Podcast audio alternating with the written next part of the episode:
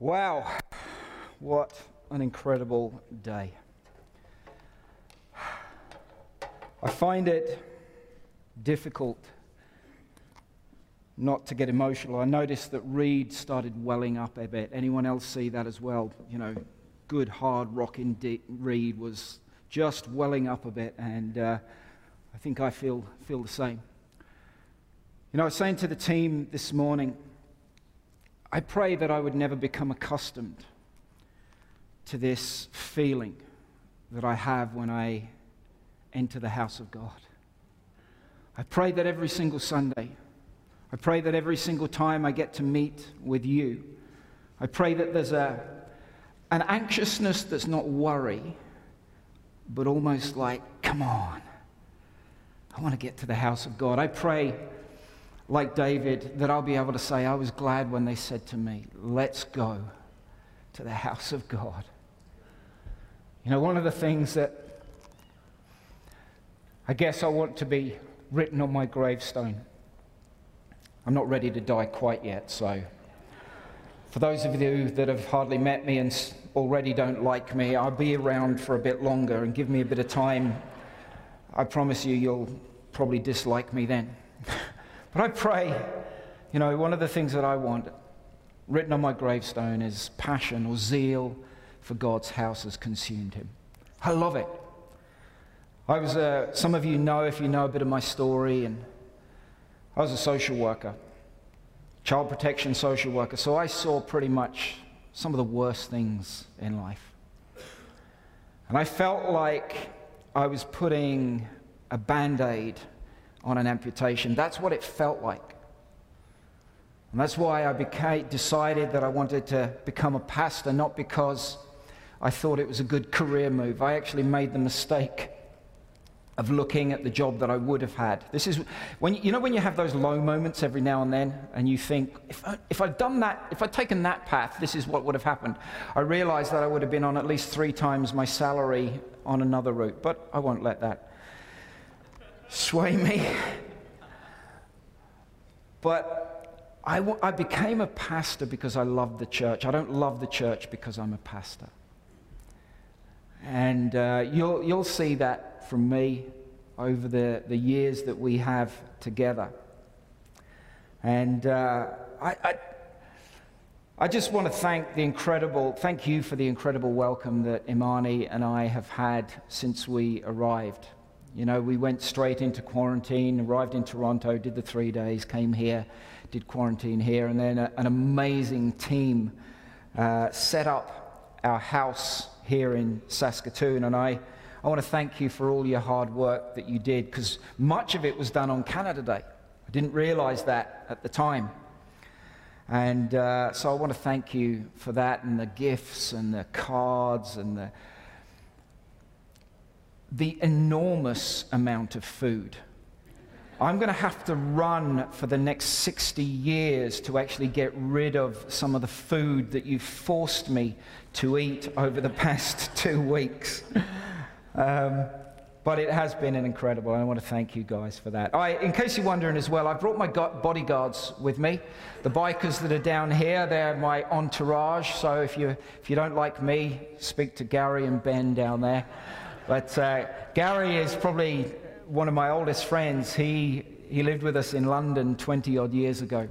And uh, he lives up in Bonnyville and he got on his Harley, rode down here and uh, surprised me. I'm sitting in my office looking out of the car park and I see these two Harleys ride, ride up and I thought, here's trouble. oh no, it's my best mate. so uh, it was great to see, to see Gary and Ben. But uh, Dee says hello from the UK. I know she's, she texted me just before, and uh, she's, she would have loved to have been here. So please pray that things move swiftly for her over there. But are you ready to get into the Word of God this morning? Our first Sunday back together. I have a message that is probably the message, one of the key messages on my heart, and I feel so privileged to preach it to you this morning. So, why don't you stand with me and let's pray? Father God, we thank you that we don't have to beg to be in your presence. We don't have to go through ritual or routine to be in your presence because it, your word promised us that where two or three are gathered, you are there right in the middle. And we know that there's a lot more than two or three, and your promises still hold true today.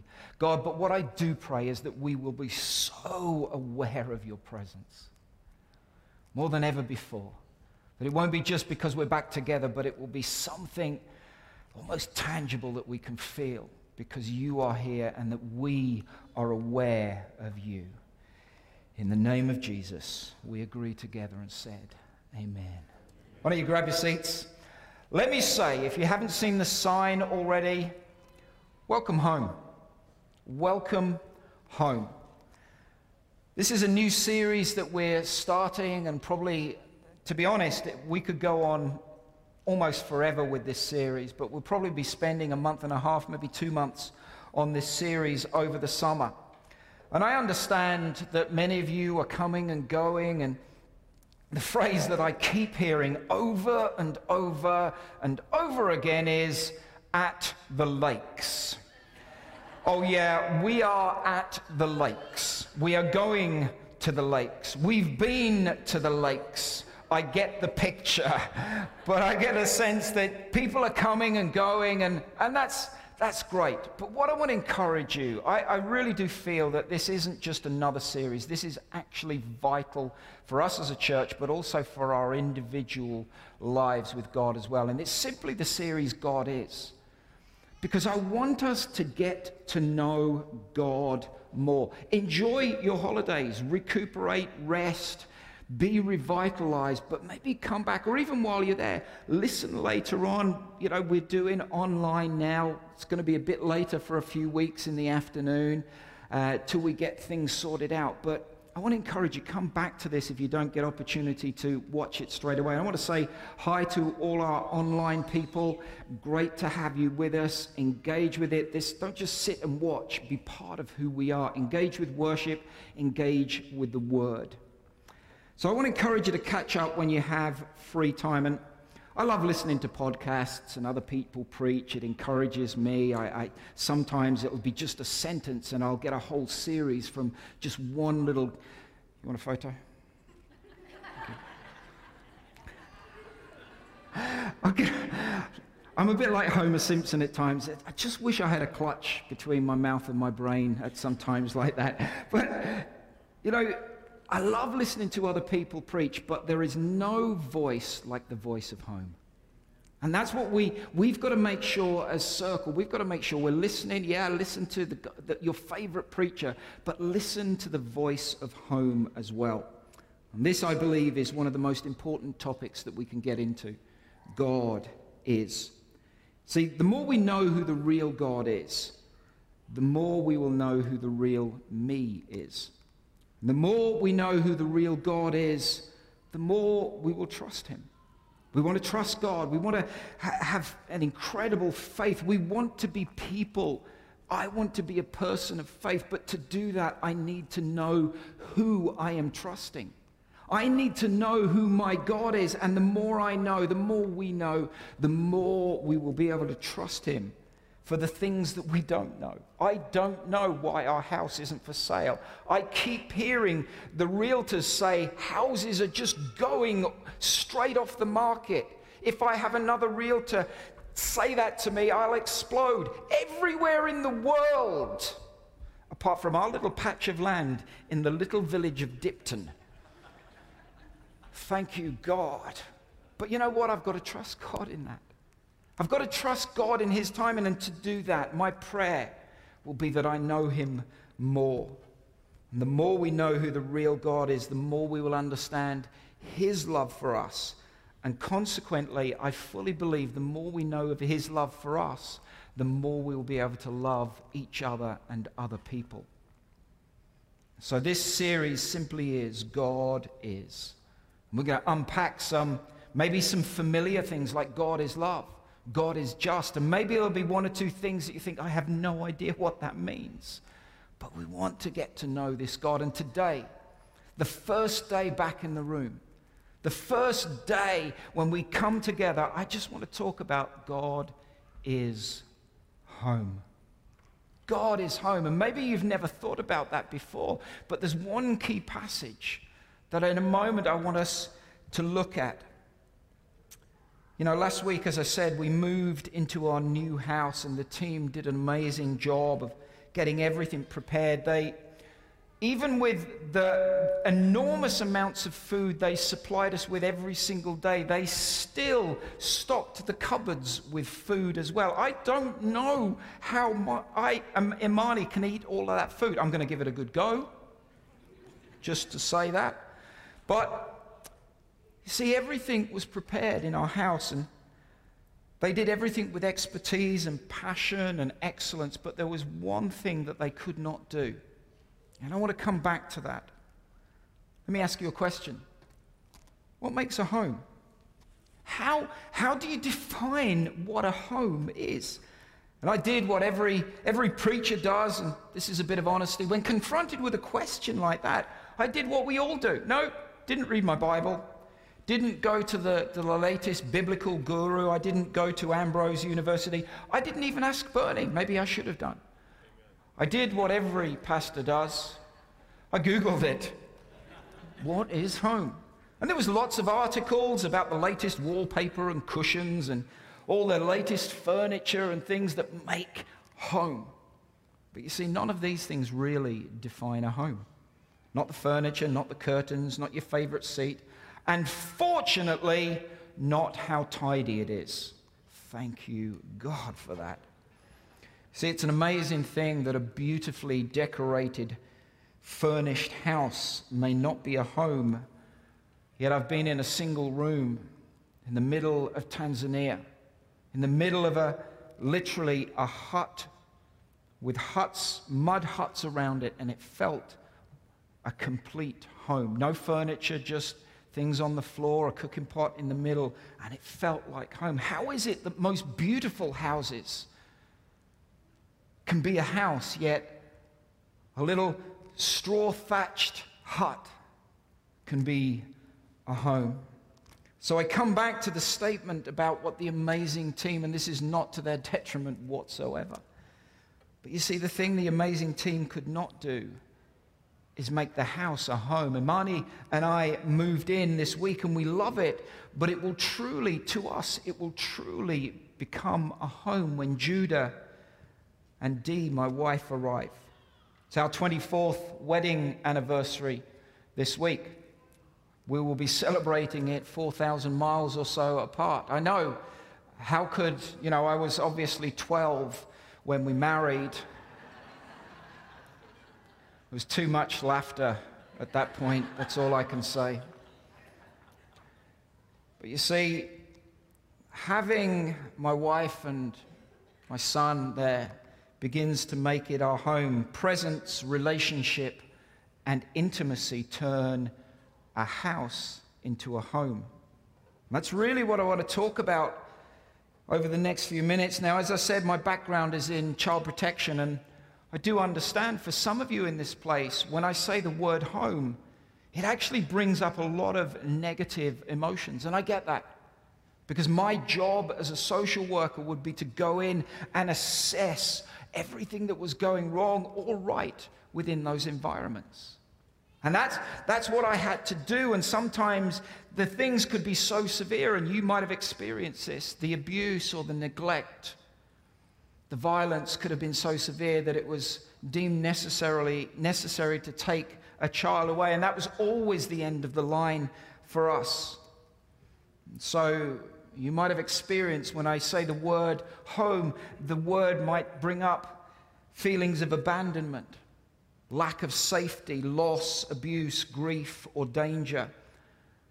But if you bear with me, I'd like to maybe help reframe that word for you. Maybe help you just turn in a slightly different direction if that's okay. See, the old saying is home is where the heart is, not house is where the heart is. It's not house, sweet house. It's home, sweet home. When we use the word home to define the difference between a geographical location and a heart location, we feel at home where there is peace, there is refuge, where there is comfort, where there is celebration, growth, where we feel welcomed, where we have the familiar. In, I've got a great office that's got a view across the car park, and, and the team, again, have done an amazing job just getting it ready for me.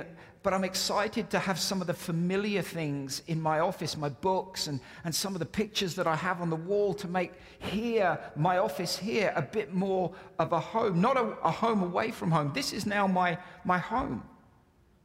This is, this is my place of abode. It's geographical, but it's also a heart location.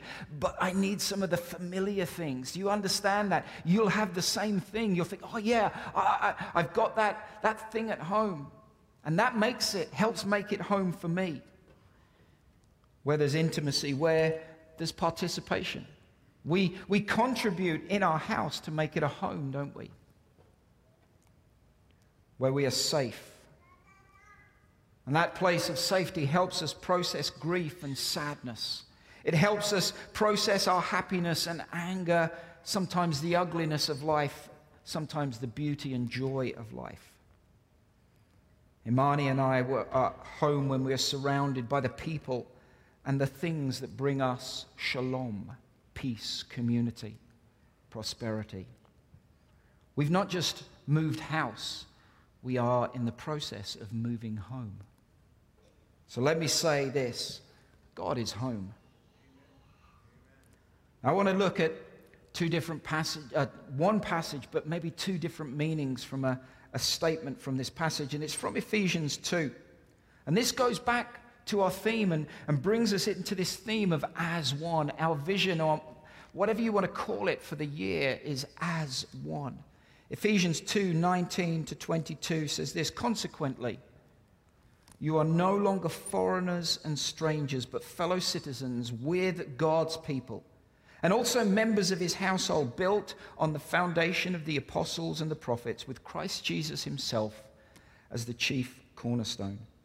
In him, the whole building is joined together and rises to become a holy temple in the Lord. And in him, you too are being built together to become a dwelling in which God lives by his Spirit saying God is home.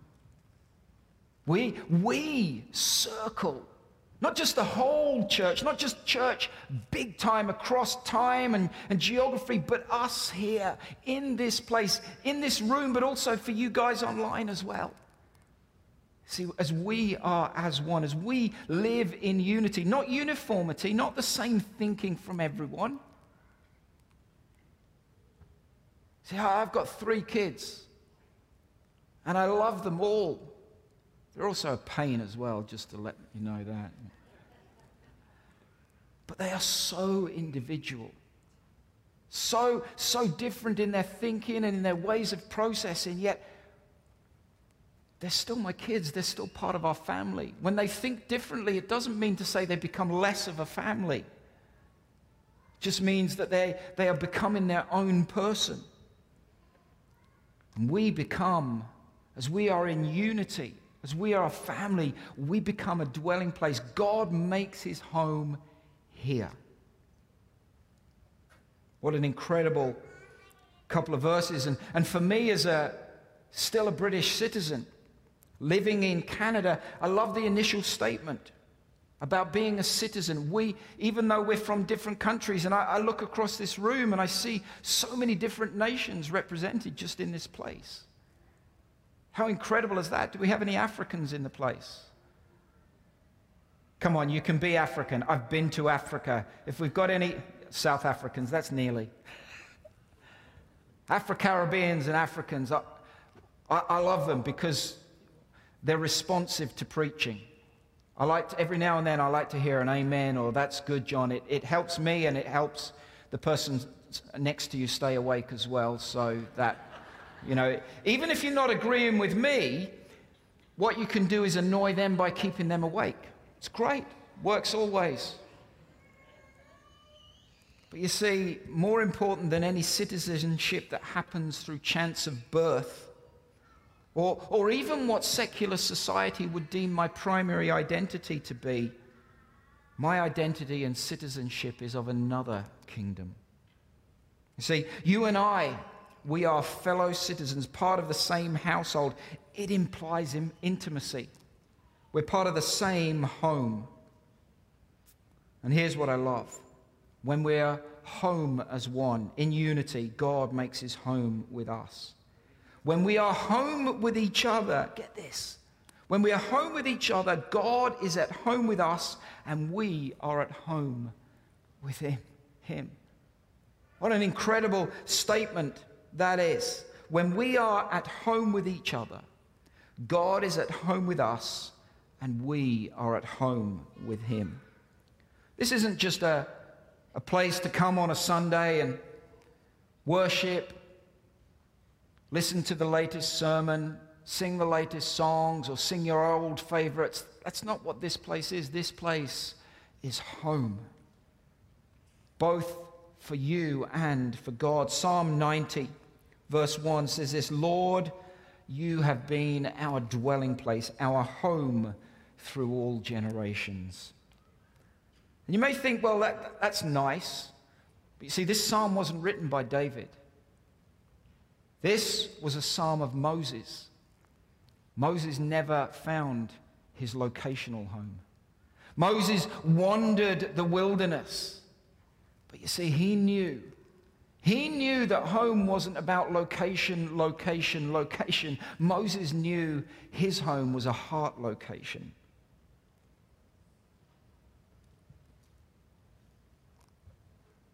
John 14, 23. Jesus says this Jesus replied, Anyone who loves me will obey my teaching. My Father will love them, and we will come to them and make our home, our dwelling place with them. That's what Jesus said. God says, I'm going to make my home with you. Moses says, God, you've always been my home, wherever I've wandered, wherever I've roamed. Anyway, I'm not going to break into song. I want you to stay with me. Jesus himself says, I'm going to make you my home. He says this, though, when you're obedient to my words, when you obey, well, that's a bit harsh, isn't it? Yeah, but look at what Jesus tells us to obey. We've just got to go back a few verses to John 13. And Jesus, in this simple command, redefines everything the people he was speaking to knew about. He says, There's a new commandment I give to you love one another.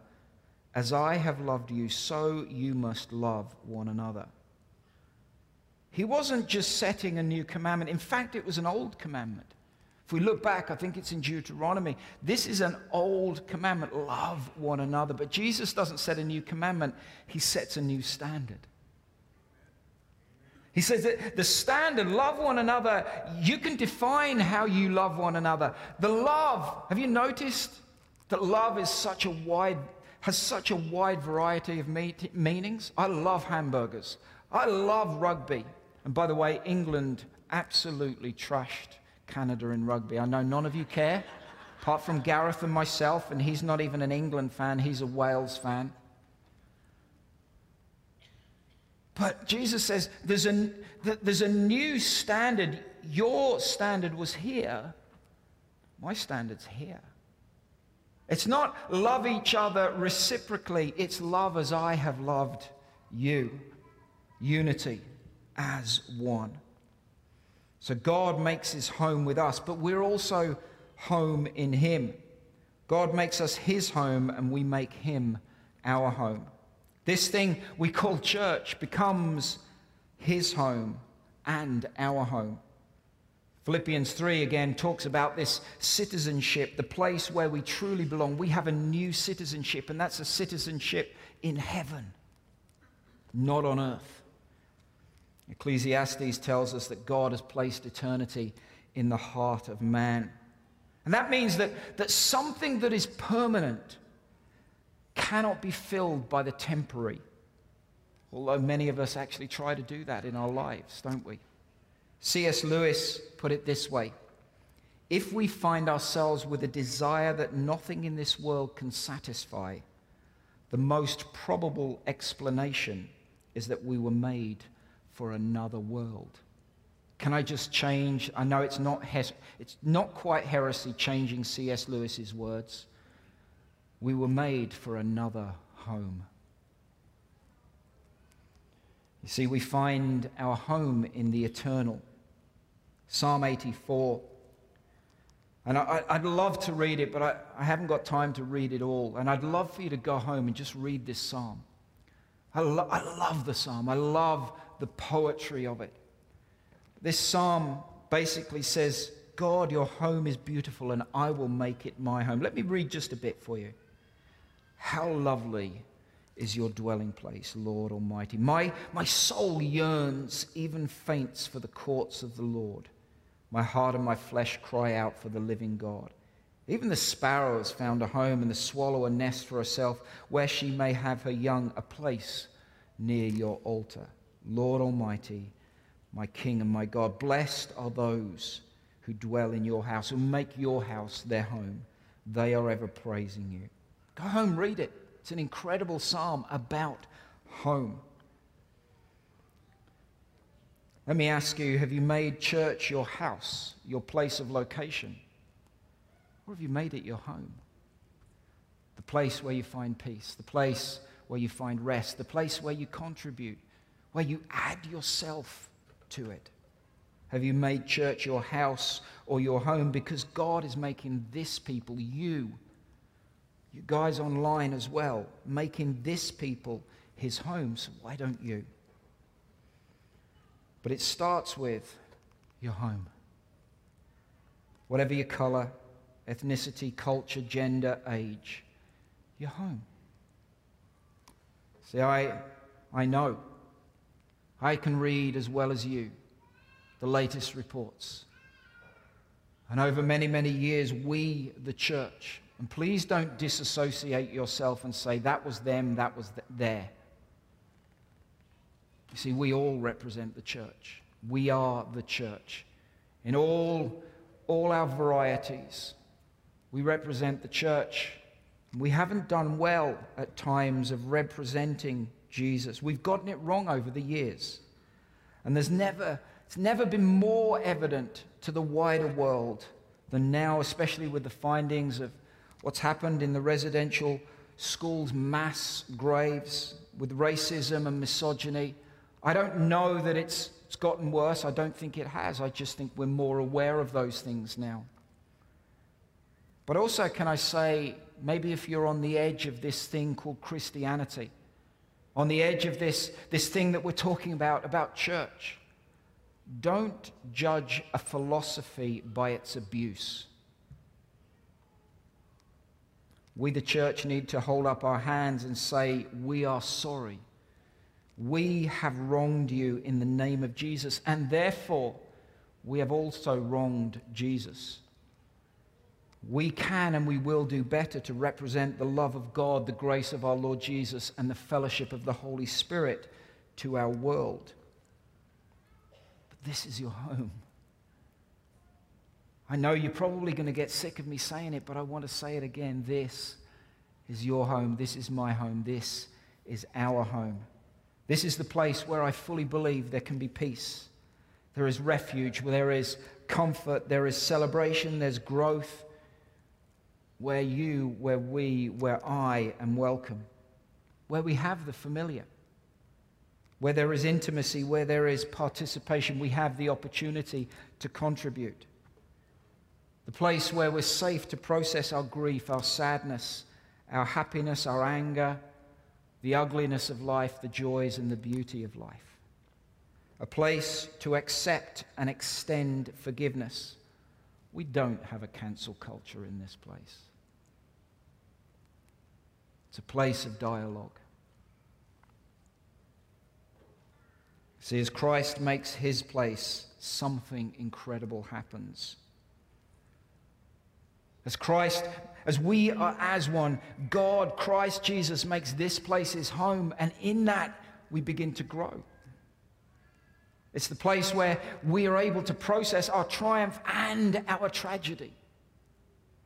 It's the place where actually we become more like Christ. We serve each other.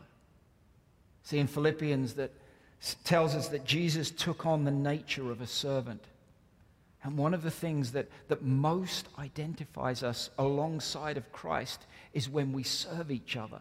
We take on the very nature of a servant. We become more like Christ. We love each other like Him. And we learn, and this is important for you to, to understand, we learn to love and we learn how to be loved. For some of you, the problem isn't loving, it's understanding how to be loved back. It's a place where there's provision. See, generosity is not an event in this church, it is a stance we take in life. In Acts, it's mentioned a couple of times, you know, the, the birth of the church, it says there was no unmet need. Imagine that. No unmet need. And this is one of the things I love. I know it's from the message, but I love the phrasing just of this verse. Ephesians 5:26 says this, Christ's love makes the church whole. His words evoke her beauty. Everything he does and says is designed to bring the best out of her. Have you ever thought about this? Church is the place where you get beautiful. So often we're called the bride of Christ.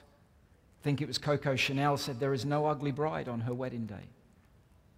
This is the place where, as we're together, as we are as one in unity, it's the place where the church becomes beautiful. And believe me, I've seen the ugliness of church and I've seen her beauty. And I still stick with her. His words evoke her beauty. The challenge for all of us, I believe, is Am I like Christ in that my words evoke the beauty in others? Can, can we say that? I wish. I wish that my words all the time would evoke beauty in others. I know that. I know that they don't always do that, but I wish they did. Will I bring out the best in others like Christ does in me? Can I, for a moment, use the word home as a verb? God homes with us, we home with Him. Maybe for you, you're still searching for your home, your dwelling place that place to belong, the place where your soul can find peace. You'll only find that in God, in His love, His grace, and His forgiveness. But we home in God and He homes in us, then our church, our community should reflect both of those statements. Welcome home. Welcome home to those that have been here, those of you that have been here since church has started. Those that are here for the very first time, and maybe that's you online right at this moment. And everyone in between, first timers and old timers. Welcome home to our indigenous people. Welcome home to our young adults. To those who, like myself, were born in other countries. To those whose skin color is unlike my own. Welcome home to the families. Welcome home to those without families. You, we can find home here. Why? Not because we're a welcoming church. We are. I believe that. But you can find home here because God makes his home here. That's why this place is home. And here is one of the challenges for us Ephesians 4 2 to 3. Be completely humble and gentle. Be patient, bearing with one another in love. Make every effort to keep the unity of the Spirit through the bond of peace. See, we make every effort. It's hard work. It's hard work bearing with each other. Obviously, not you. I'm talking about the person sitting next to you. They are hard work. But we make every effort. We stay humble. We stay patient. And then this place becomes God. We have a place to contribute. This is the place for His presence. And when we're in the presence of God, there's healing, there's new life, there's marriages restored, there's joy. We, we're refreshed. We find mercy and grace. We are content. We don't have to fear. His goodness and mercy follow us all the days of our lives. It's the place, this home is the place where our words evoke beauty in others. Now, that's a church I want to belong to. I believe this is us. A church where God makes us his home as we make him our home. God is home. Let's pray. Father God, I thank you for your word. Thank you that you've already made this place your home. Thank you that there are people here right at this moment making a decision saying, Yeah, that's, I want to be part of this place. I want to be part of making this place home. Thank you for that, God. God, we're sorry when we get it wrong, and we do. But getting it wrong doesn't mean to say that we are excluded from the family. God, I pray that we will always be aware of your presence in this place, in this home. I'd love just for a moment for you to keep your heads bowed and eyes closed. If you've been following us online and tracking with us and speaking to the guys online as well at the moment, you'll know that one of the things I love to do is always extend an invitation for those of you that don't know Jesus. You've never experienced His grace, His love, His forgiveness. Or maybe you've, you've done that, and like the prodigal son parable that Jesus tells, you've, you, you've gone away. For whatever reason, you've, you've left the family. Maybe you've been felt excluded from home, but now's the time to come home. You're saying, I was so much better off when I was part of that family. I want to come home. Maybe even you're a young person like me, you've grown up in a Christian home, you've had that privilege. And right now, you know that God is saying, I want you for myself.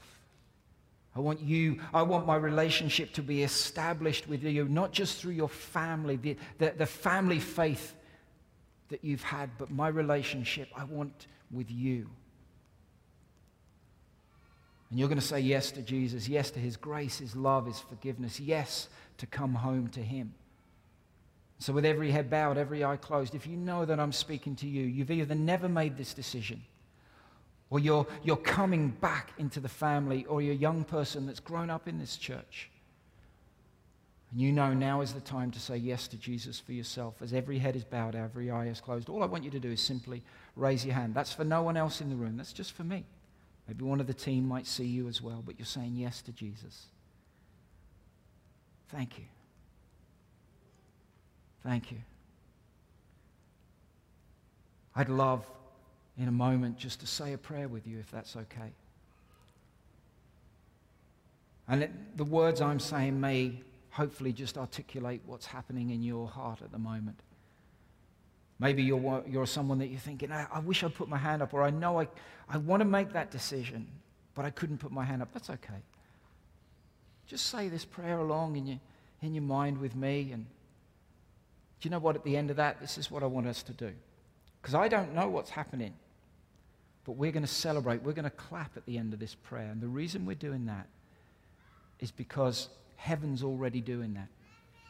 Jesus tells some parables about the lost being found, and it says that, that everyone celebrates when the lost are found, and we are just joining with what heaven's already doing. So let's pray. Dear God, I come to you now, and I give you my life. I'm coming home. I ask for forgiveness of my sin. I ask that you take control of my life. From this moment forward, I am now a follower of Christ. Amen. Why don't we celebrate?